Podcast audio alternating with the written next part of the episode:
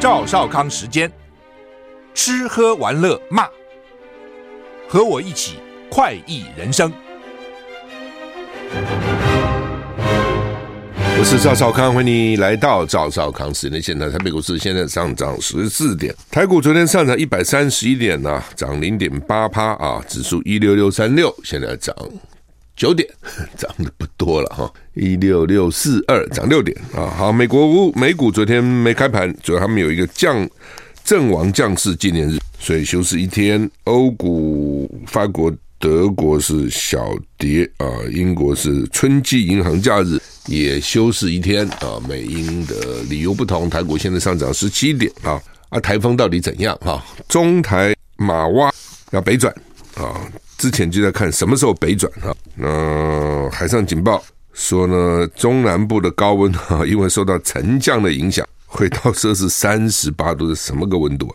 中央气象局发布中台，原来是强台变中台马洼海上警报。今天五月三十号清晨五点，中心位置在鹅銮鼻东南东方四百九十公里的海面上，慢慢过来。我记得最早报时是还是两两千多公里啊，将近三千公里，现在只有四百九十公里了。向北转北北西移动，暴风圈逐渐进入巴士海峡，是台湾南东南部海面。因为台风外外围环流影响了，所以今天迎风面降雨多，估计北部。东半部转为局部短暂阵雨，宜兰花莲雨势最持续、最明显啊！宜兰花莲首当其冲。那中南部及金门因为受到台风外围沉降的影响，中南部金门要注意高温。台中市、台南市近山区或河谷是橙色灯号，有三十八度极高温出现的几率。台中市、台南市靠近山区或靠近河谷。高雄市靠近山区和河谷是橙色灯号，有连续出现三十六度高温的几率。嘉义市、金门县、彰化县、南投县、云林县、嘉义县、屏东县靠近山区或河谷为黄色灯号，高温可以达三十六度啊！你看它是有不同的灯号哈，橙色有三十八度出现的几率，呃，有的是有三十六度高温出现的几率，黄色是可以到三十六度。吴德荣在他的专栏说，马洼在巴士海峡北转后经过的海域呢，热含量逐渐降低，垂直风的风切稍微增强，强度值逐渐减弱。今天礼拜二到礼拜四，在台湾东面通过时候还是大型中台，但是慢慢经过巴士海峡，将转偏北，平行东海岸前进，跟台湾东海岸平行前，保持一定的距离，因为是大型中台。暴风圈半暴风圈还会先先后通过东侧各海域，就东边了，主要是东边。所以刚为什么讲宜兰花莲那边要注意哈？吴德荣说，今天到礼拜五，他在巴士海峡回转偏北缓慢移动。那今天的礼拜四呢？呃，各地要注意啊，就是特别是前锋有雨哈。背风面中南部平地天气稳定，气温偏高，沿海要注意强风，避免海边活动。预计礼拜五。对陆地影响减少，礼拜六到礼拜到下礼拜一逐渐减弱，哈，就是今天礼拜二了哈，三四影响比较大了，就这个意思了啊。那礼拜五就稍微离开一点啊。那今天主要是迎风面降雨会比较多。台股现在小涨两点哈。北京今天报纸还登新加坡香格里拉对话，下月二四到二日到四日将登场。五角大厦表示，北京正式回绝华府华府提出来的美中国防部长场边会谈要求，美中意图恢复各层级对话面临挑战。哈，新加坡的香格里拉对，为什么香格里拉呢？因为在新加坡的香格里拉饭店，台北也有哈，台北远东饭店就叫远东香格里拉，当然是远东盖的了哈。但是呢，香格里拉可可能跟他们有时候有这种。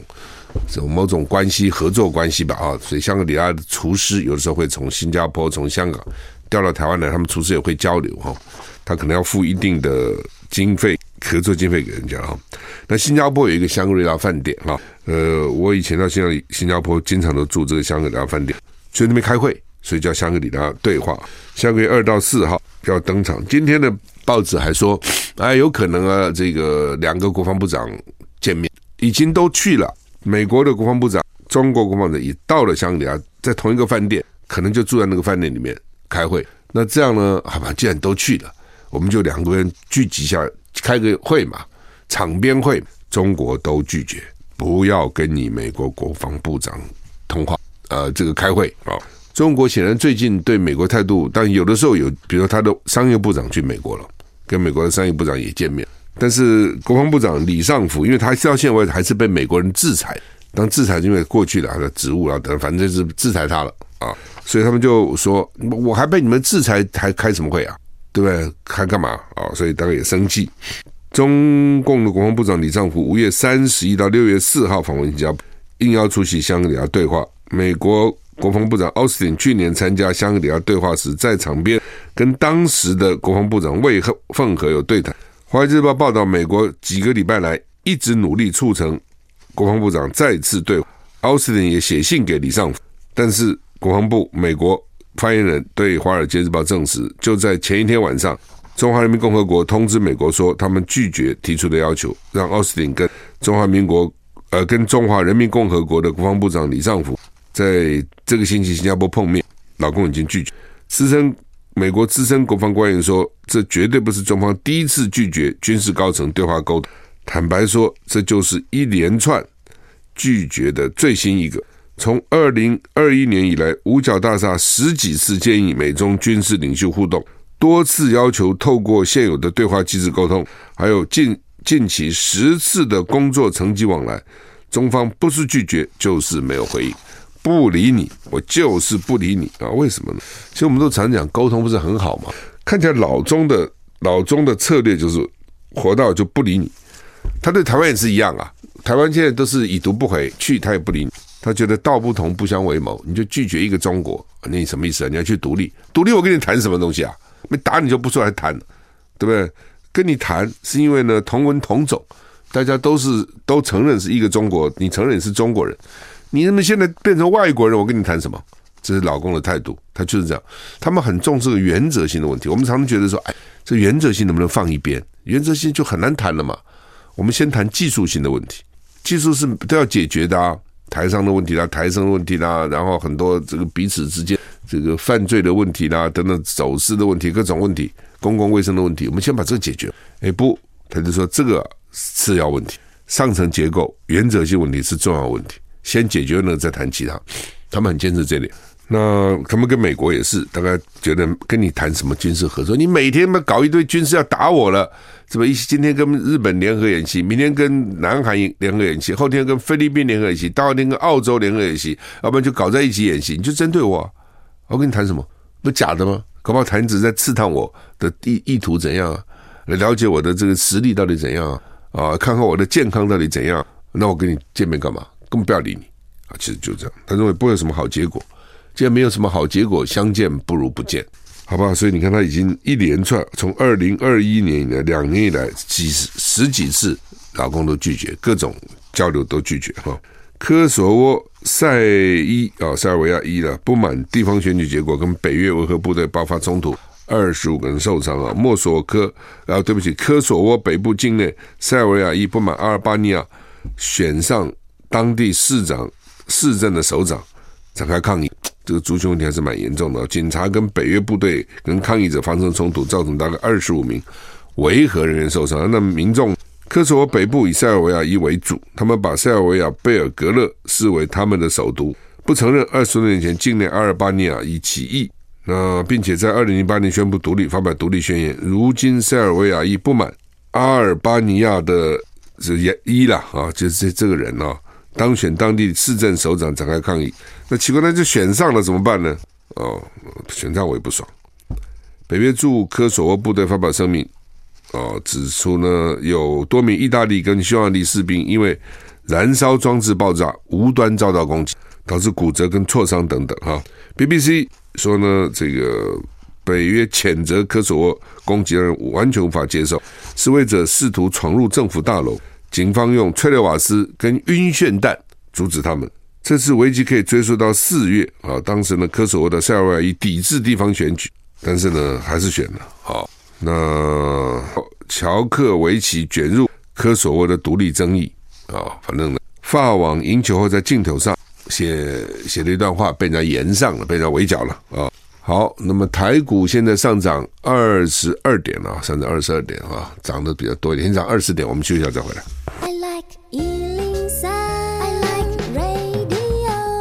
我是赵小康，欢迎回到赵小康时的现场。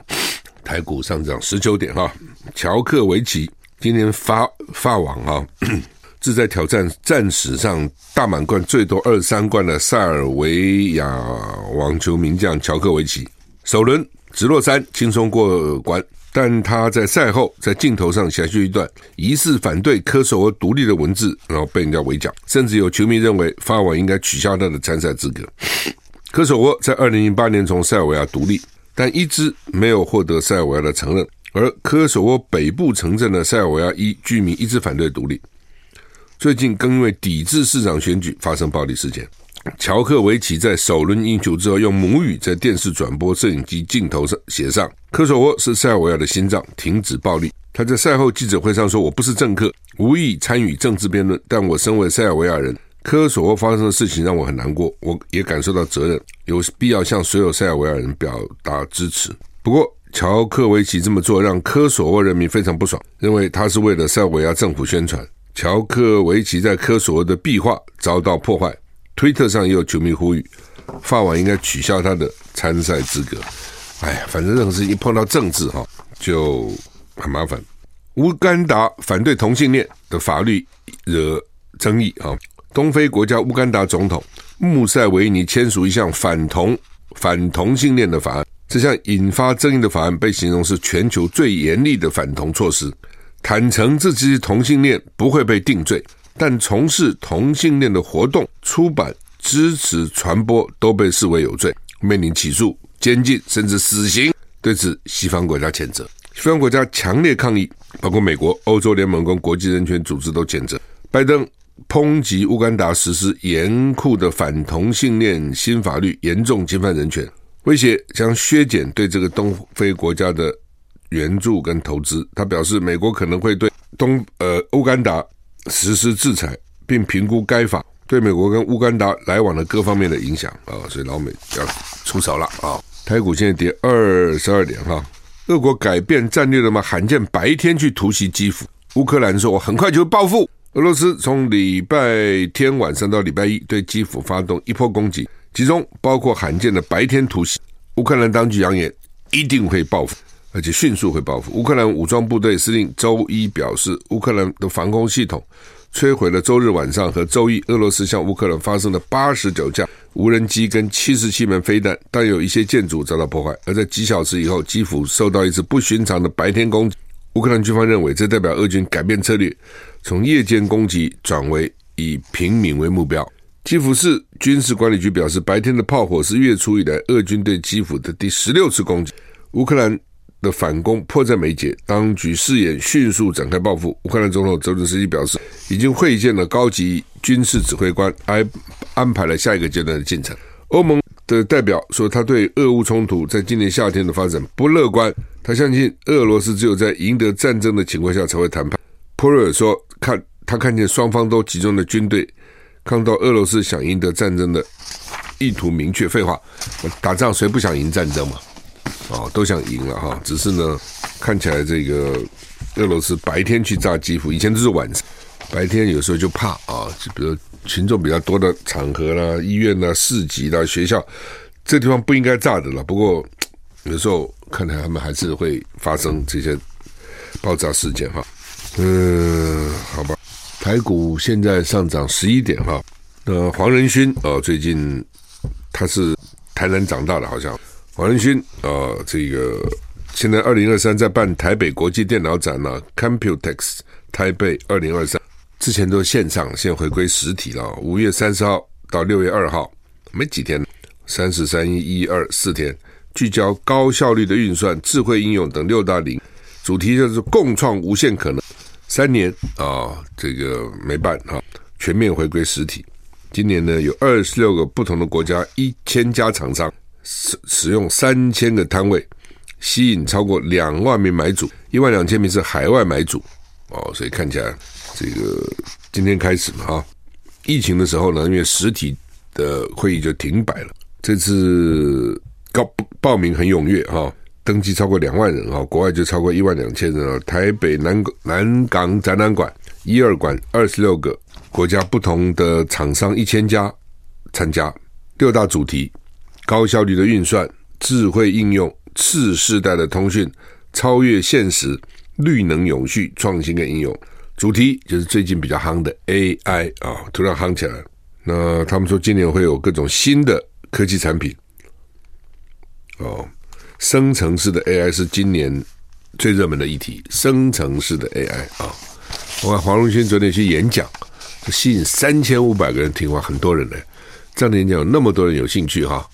王瑞王文渊自己还带高级主管亲自去参加。我们休息一下再回来。我是赵少康，欢迎回到赵少康时间的现场啊。黄仁勋啊，就是 NVIDIA 啊，最近股票涨很多哈，一直涨啊。他有五千人，我刚讲三千五百，说五千人报名哦。报报纸写三千五了，但是是我们中广新闻稿说五千人报名，比原场地提供座位多一倍，人气很高。他今天排到台大去演讲嘛，毕业典礼，表示大家都很想知道怎么回事，什么东西啊？AI 到底会怎样？哦，他说比摩尔定律将来还厉害，新的东西出来，那到底是什么？厂商就想从他的。嘴里嘴里听到更多讯息，希望替企业找出路。所以你看，这个企业老板真的很辛苦的。就是说，这些企企业老板写大大小小不不一了。你看，我不讲嘛，光台塑的王文渊都自己带了四个高级主管去，他们做那么成功，也那么有钱了，都还想突破，还想知道到底新的是怎样啊、跟这个政府官员比起来，实在差太远。政府官员反正就那边不求上进，也不求圣洁，也不求进步，反正就那边每天混。那这些企业界没办法，因为他这个竞争很惨烈的啊。哦黄仁勋啊，除了发表他自己家里面刻制的生成 AI 模型，更直言 AI 会让每件事看起来都不一样，在游戏产业会也会扮演非常重要的一部分哈。主要开始就是 Chat GPT 了，点燃 AI。本来大家知道 AI 人工智慧哦，这个 Artificial Intelligence 知道，但是也也讲了很久也没什么。哎，突然搞了一个 Chat GPT 出来红了哦，然后呢，这个。所以呢，突然 AI 就红起来了。那人工智慧会发展到什么地步？不知道。所以给人家很多的想象啊，好吧？那那到底会怎样？这股票会一直涨吗？还是只是因为热门啊？过一阵子又又又下来？不知道啊，真的不知道。好，那么台股现在跌二十四点了，NVIDIA 在美国股票涨到三百五了，我看哈，有分析师说会涨到五百。啊！但是也有人说分析师只是乱讲一通，分析师反正经常乱讲一通啊。那到底会怎么样啊？真的不知道啊。哦，不怎么 NBA，我看已经到了三八十九了，上礼拜三八九啊！我的天哪，涨真快哈！很多时候就是你没有想到的事情，然后你要追也来不及了啊。到底追还是不追啊？好，台股怎么跌了？跌七点哈。今天《中国时报》跟《联合报》的头版头都在侯友谊了哈，主要因为赖清德在回答学生的问题，学生问他了哈，所以你到时候呢，两岸紧张，天然气被人家包围，被包围台海，你天然气进不来怎么办？赖清德就说，这个呃，虽然核电厂如果将来停用了，紧急的时候还可以，这等于是备备用啊。当赖清德话讲的也是外行哈，因为这东西哈，你一个不是说我要他给他备用就备用，知道？因为这个核电厂还是不一样的。你说个汽车好了，比如说有人去买部新车，那旧车到底卖不卖呢？有时候会有这个困扰。如果你停车场地是有的，会比较郊区那等等，家里有个停车场或者外面可以停，卖不了几个钱呐。因为那个车子旧了嘛，开了很多年了。而且万一我的车子坏了呢？送修呢？有时一送修就好几个好几天了，都没车啊。你当然可以搭计程车做捷运，但有些人觉得说，哎呀，我这。这车子卖卖不了几个钱，而且就有有地方停嘛，就摆着嘛。那万一需要的时候，还可以备用嘛。但是核电厂不是车啊，先生啊，你就算是车，你也不是摆那边就算了，你还得没事发动一下，对不对？让那个机器运运运转一下，让机油能够到处这样，还可以有一点，至少要去润滑一下嘛，流动一下。轮胎要移动，不能永远停那个地方。你永远停那地方，轮胎就永远压那个地方。你不要说轮胎了，你睡的床，假如你睡的是什么弹簧床哦，你你定期还要把那个床垫翻过来弄过去，要移动，免得永远压在同一个地方。汽车也是这样，你不能停那边太久，一定要稍微移动，让轮胎有不同的部位去承受重量。汽车都这样，核电厂那是什么个规模啊？而且汽车没什么危险嘛，了不起开不动就是了嘛。核电厂那是安全问题很重要，大家最重视有核电厂的安全，所以你一个核电厂时间到了要除以了。你就说好吧，没关系，我没事，我给他紧紧急时候需要的时候我们用一下，第一个你可能违法了，除以就是不能再用了。第二点，今天呢，我们常讲说研议，也不是说你让他研就研嘞，不是这样子。研议你还要做各种检查。因为原来这个工厂的设备原来啦是说四十年嘛，所以我很多设很多的零件呢，可能就是用四十年。啊，讲是这样讲，中间一定会有更换了，有这个坏了，有的换的，所以有些可能可以用个五六十年，有些可能还用不到四十年就要换，一定是这种嘛。那我研议就要把整个重新再大彻底的检查一下，哪些是不行的。有时候牵一发动全身，一个小螺丝钉就可能会造成很大的这个，那是一个全套的，不是说我核电厂时间到了我关了，然后呢，他说我今天电不够了，哦，今天没风。我没有风力发电，今天没太阳，没有这个太阳能，好吧？这个核电厂动一动，嗯，你在想你在讲什么？哦，法律我们先不管它，说法律需不需要这个让他延长？以前法律也没想到说可以让他偶尔动一下，延就是延了嘛，不延就是不延了嘛，就这么简单。你延就表示你你就可以继续干了，绝对不能说我不需要全面检查，我只不过偶尔用一下，万一那时候就出事怎么办？开什么玩笑？所以这不是这样干的了啊，好吧？但是因为赖清德这样讲了，民进党昨天就整天在消毒。哎呀，他讲非常紧急状状况，他也没有说核一核二言议啊，等等打，民进党神主牌被掀了，吓死了。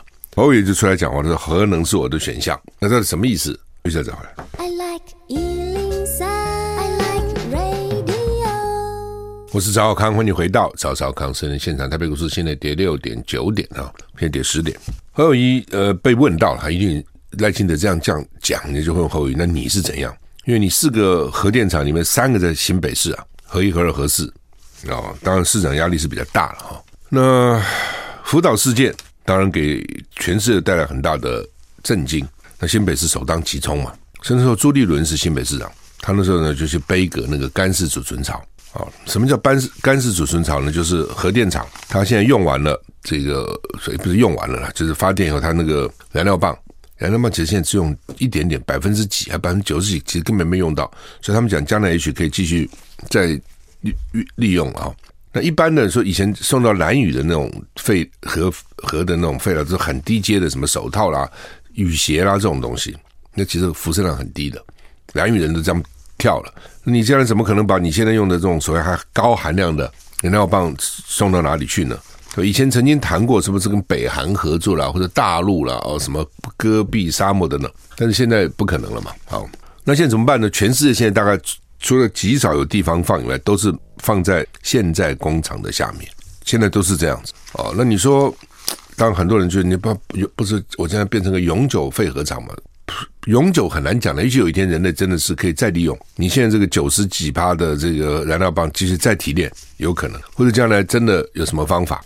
那只是说，因为核电厂就在这里了嘛，它现在也在发电嘛。那现在是不发电了啊，那就那个地方就是，反正先放在地地底下，原来是这样了啊。呃，你说有什么风险吗？其实也没有，你你就是这样子吧。哦，把它分好。那后来说底下已经放不下，因为当时设计的时候，大概觉得认为是可以的，就现在放不下。他们就在外面要设所谓干式储存厂，那地底下显然是湿式储存厂。那放一阵子，因为那个刚用完的核燃料、核燃料棒先放在里面，过过一阵子，他们移出来到外面这个干式储存厂，不是我们想象的什么搭几个架子，不是，它是还是做的像 silo，就是像那个那个圆形的那种那种储储藏塔一样，还是很坚固的。它就放在里面。其实你说安不安全，也没什么不安全，反正就都封好了嘛。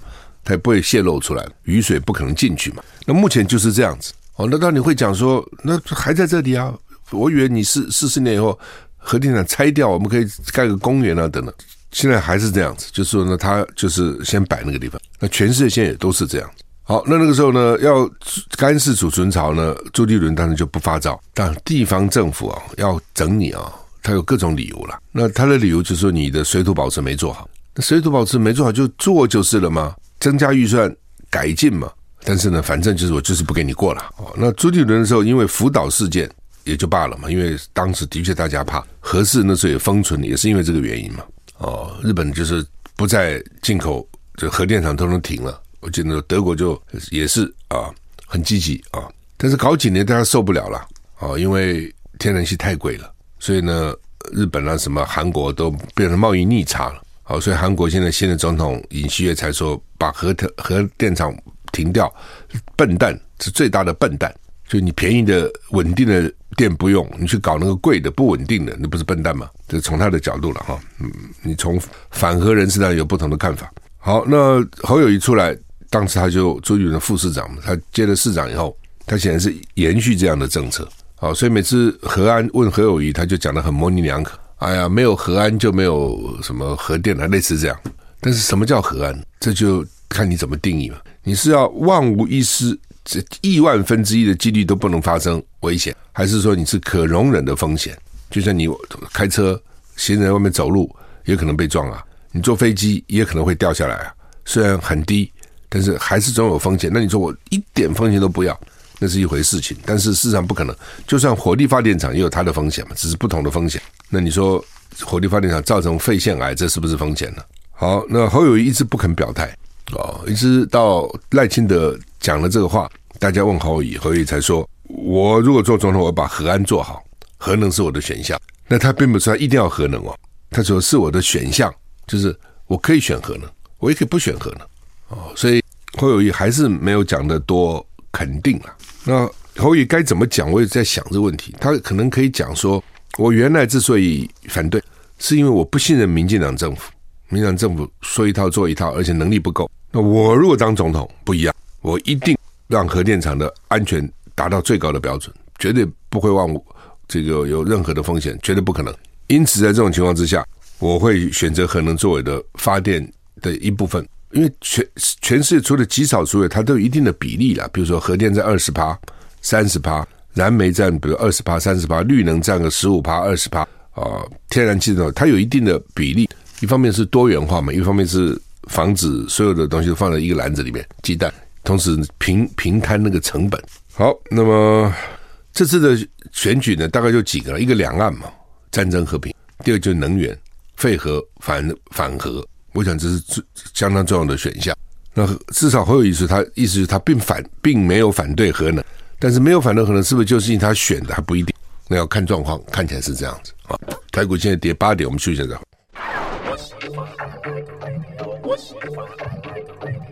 我是赵少康，欢迎你回到赵少康时间的现场。台股小涨零点四三点啊，呃，联合报头版头登的就是现在是一个人的家庭越来越多，真的很多哎，单人户就这个户里只住一个人，有百分之三十五点四的家庭只有一个人是最多的，有百分之二十一是两个人，有百分之十八点一三个人，有百分之十三点九四个人，有百分之十一点六五个人。所以现在已经有三百二十二万户只有一个人，一个人很多种情况了。比如说，通常啦是先生死了，因为通常男人寿命比女人短好几岁嘛。在通常男人结婚的时候又比女的大几岁，所以假如说平均寿命少个五六岁，又大个五六岁，不就十年嘛？哦，所以这时候这个女性可能就要单独，当然也有倒过来，但是大部分是女性会单独活。在美国也经常这种情况，老太婆一个人住。哦，那时候。我们就看有些留学生台湾去就跟分租房子嘛，那有些老太婆就只要有人作伴，房租给的很便宜哦。那另外纽约啊什么很多老太婆就是每天去超市买一点点东西，你多买一点不好吗？不，她买一点够她那天吃就好了，她这样就可以经常出去，你知道吗？到超市逛逛也是一个就蛮可怜的啊，就没什么事干嘛啊，总有点事情也好，反正人家说一天怎么打发那时间呢？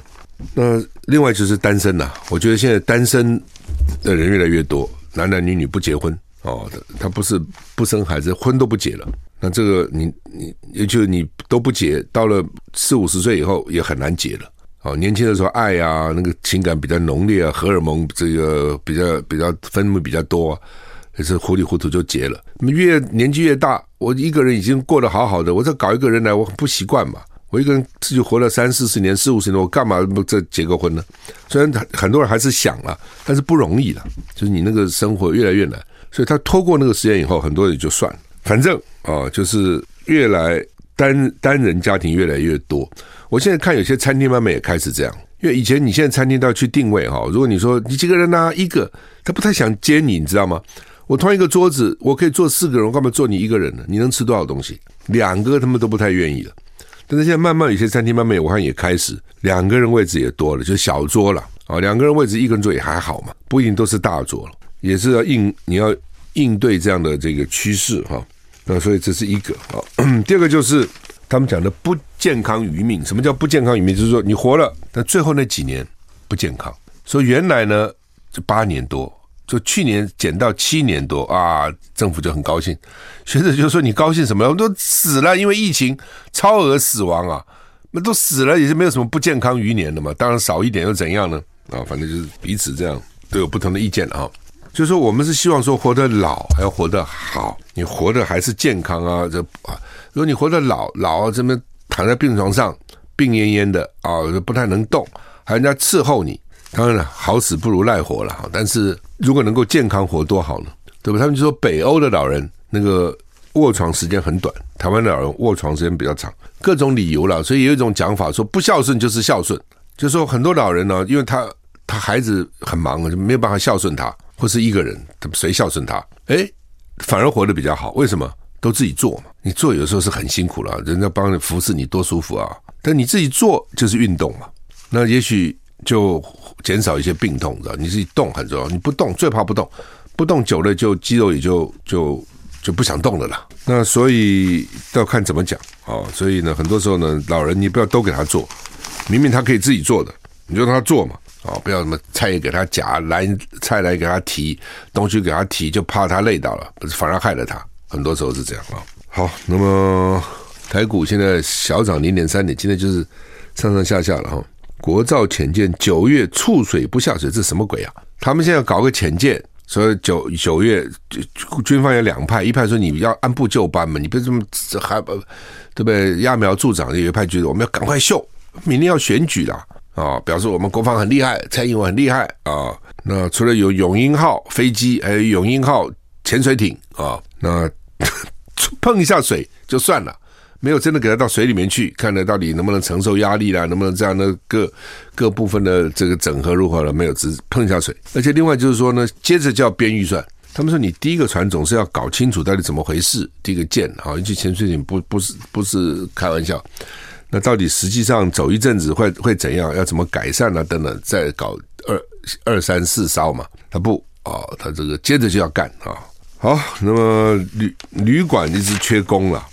啊，所以呢，金华那个总经理不是还自己带头去铺床吗？他们说呢，一个工，他们希望一天能够整理十三个房间。我们做旅馆才能看到外面推着车的嘛，他们来整理房间，一个房间整理蛮久的，大大小小打扫，看你整理多细啊。如果你是随便给你鬼混一下，那你就也不见得看得出来了。但是呢，理论上讲，那就要打打扫得很干净。呃，所以一个人打扫十三间一天，十三间。随便混当然很快了，这一间一间打扫也是蛮累的哈。但是找不到人哦，找不到人。北部呢，大概一个月三万块有了哈，中南部只有两万八啊。所以呢，这个他们跟媒媒介的几几万人吧，呃，媒介的六千人，只有真的成功只有一千多人。而且成功这些人一千多，搞不好做两天跑了也说不定呢，有更好的工作就走了啊。而且那蛮无聊的。你比如有事说你男男女女在那边嘻嘻哈哈时间打发，你别一个人在房里面搞，对？也蛮无聊的哈。所以行政要推大学生暑期去旅馆打工哦，那当然也有人有意见了，说哎，这个旅馆工也要训练啊，训练一两个月才能上手啊。你就是你大学暑假一共才两个月，三个月可能不到，你就给他去打工也不训练啊，你这叫什么呢？啊，这真的解燃眉之之急，但是真的有用吗？真的好，大陆的神舟十六号今天要发射，大概现在已经发射了啊，现在应该发射，它在九点三十一分发射，为什么有个三十一分我不懂，有算吗？现在有三个人组成，这是第三批太空人。这一上去就半年，我觉得做太空人那个心智要很成熟啊。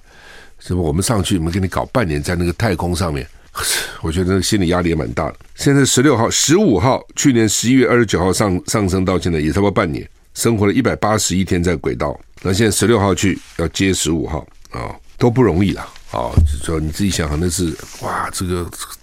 卫星打火箭把卫星载上去啊，然后在太空船跟他们对接啊，然后就是你听起来以前觉得像神话才有可能，而现在还真的干哦。她最近老公又搞了一个大飞机，一百多个人的一百六几个人大飞机，所以我常常觉得说，人家这样搞，那我们呢？好吧，时间到了，谢谢收听，再见。